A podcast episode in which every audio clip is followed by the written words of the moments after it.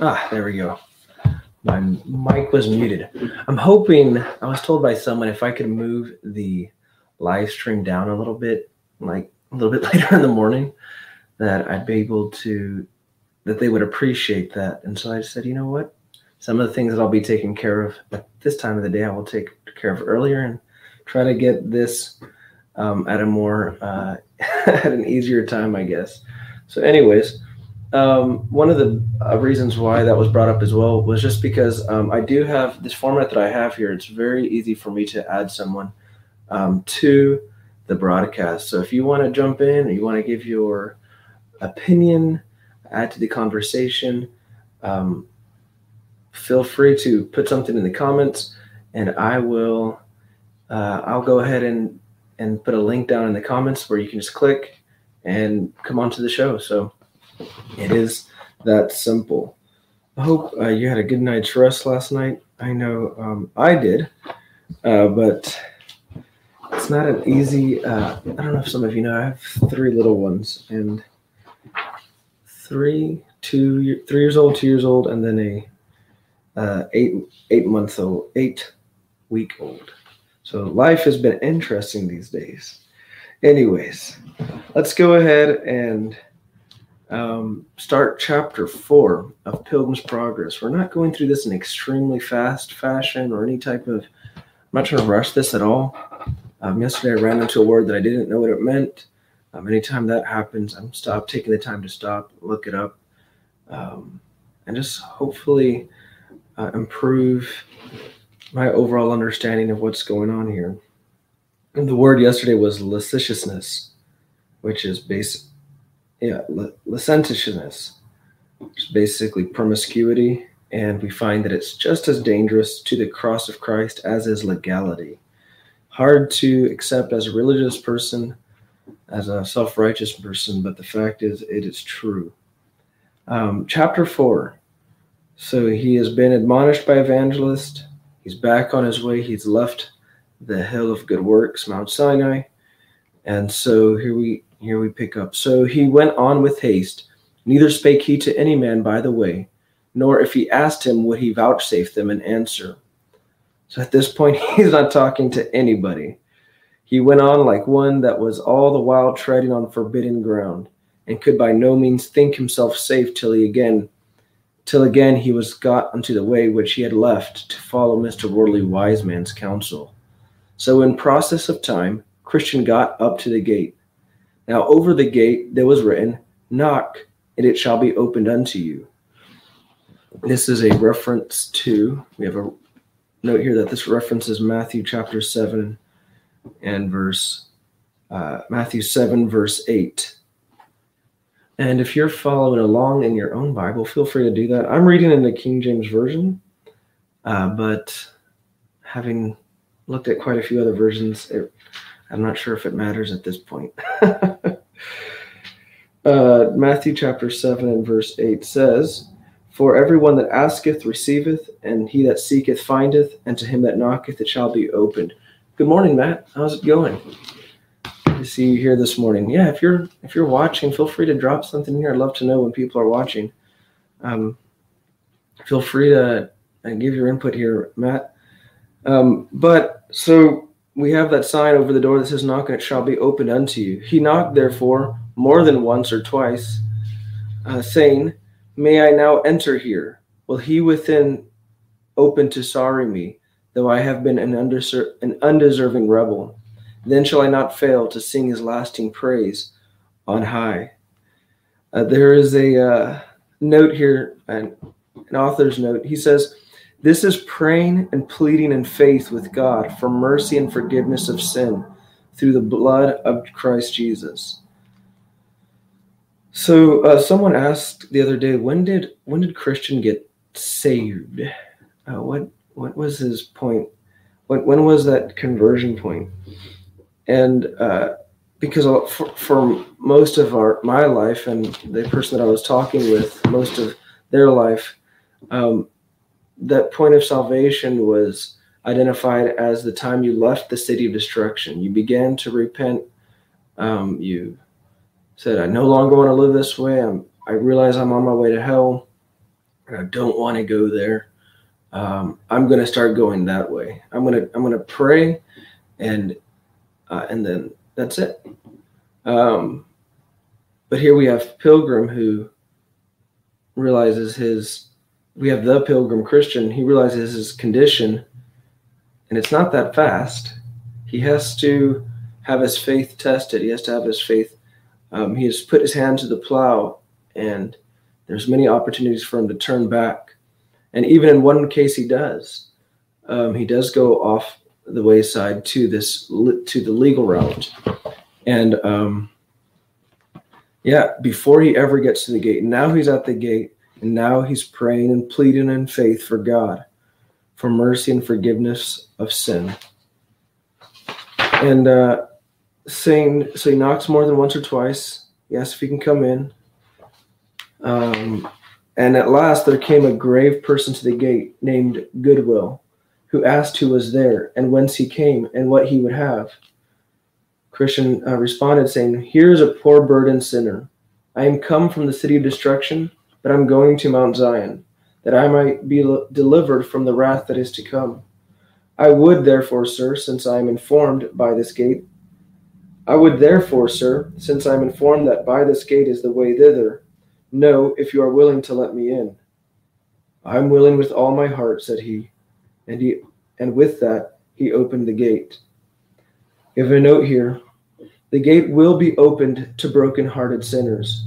Here, behold the love of Jesus, and freely and heartily receiving every poor sinner who comes to him, no matter how vile they have been, nor what sins they have committed he loves them freely and receives them graciously, for he has nothing but goodwill to them.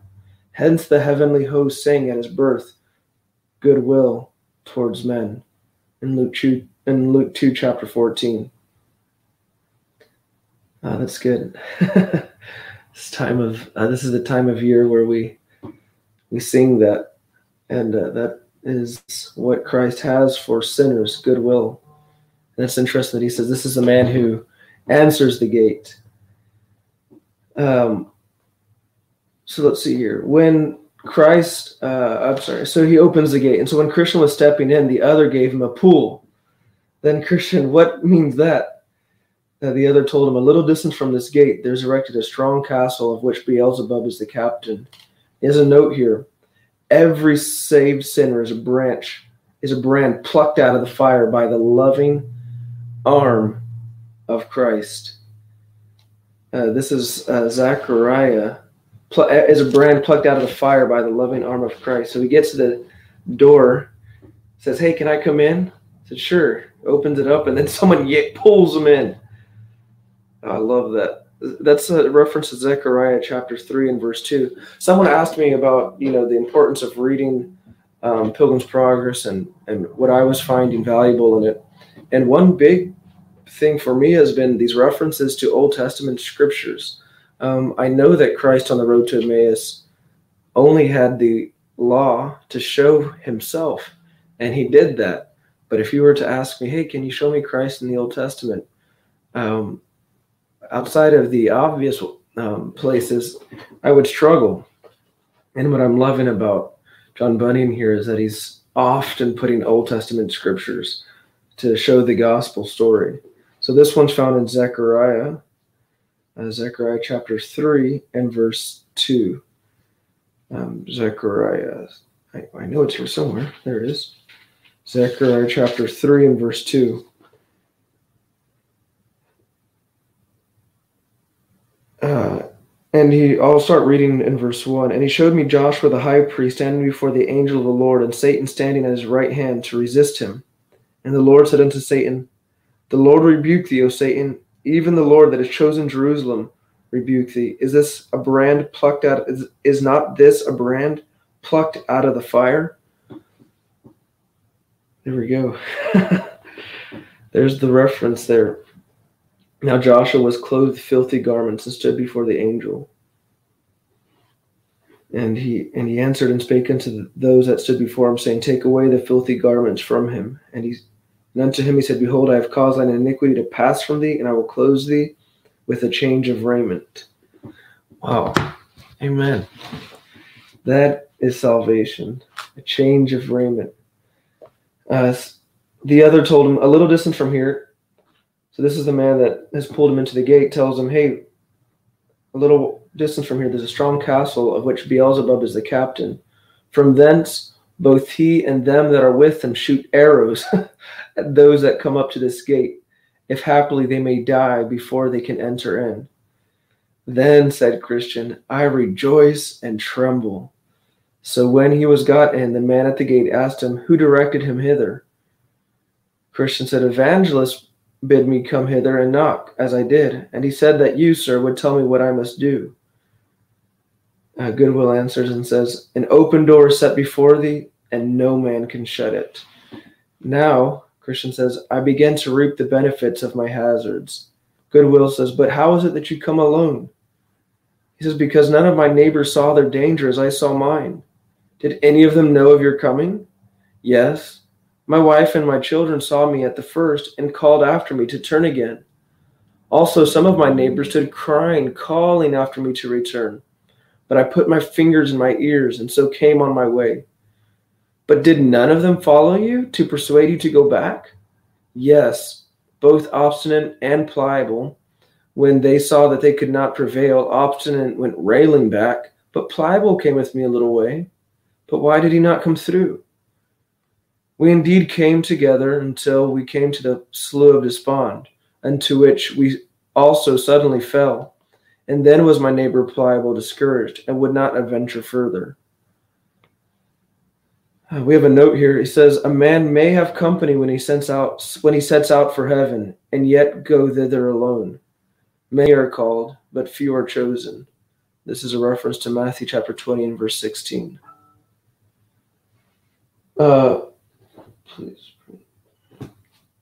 Wherefore, getting out again on the side next to his own house, he told me I should possess the brave country alone for him. So he went on his way, and I came mine. He after obstinate, obstinate, and I to this gate. Then said Goodwill, Alas, poor man, is the celestial glory of so small esteem with him, that he counteth it not worth running the hazard of just a few difficulties to obtain it. Truly, said Christian, I have said the truth of Pliable, and if I should also say all the truth of myself, it will appear there is no betterment twixt him and myself. Tis true he went back to his own house, but I also turned aside to go in the way of death, being persuaded thereto by the carnal arguments of one worldly wise man we have a note here, and I think this is extremely important. Uh, this note that he puts in.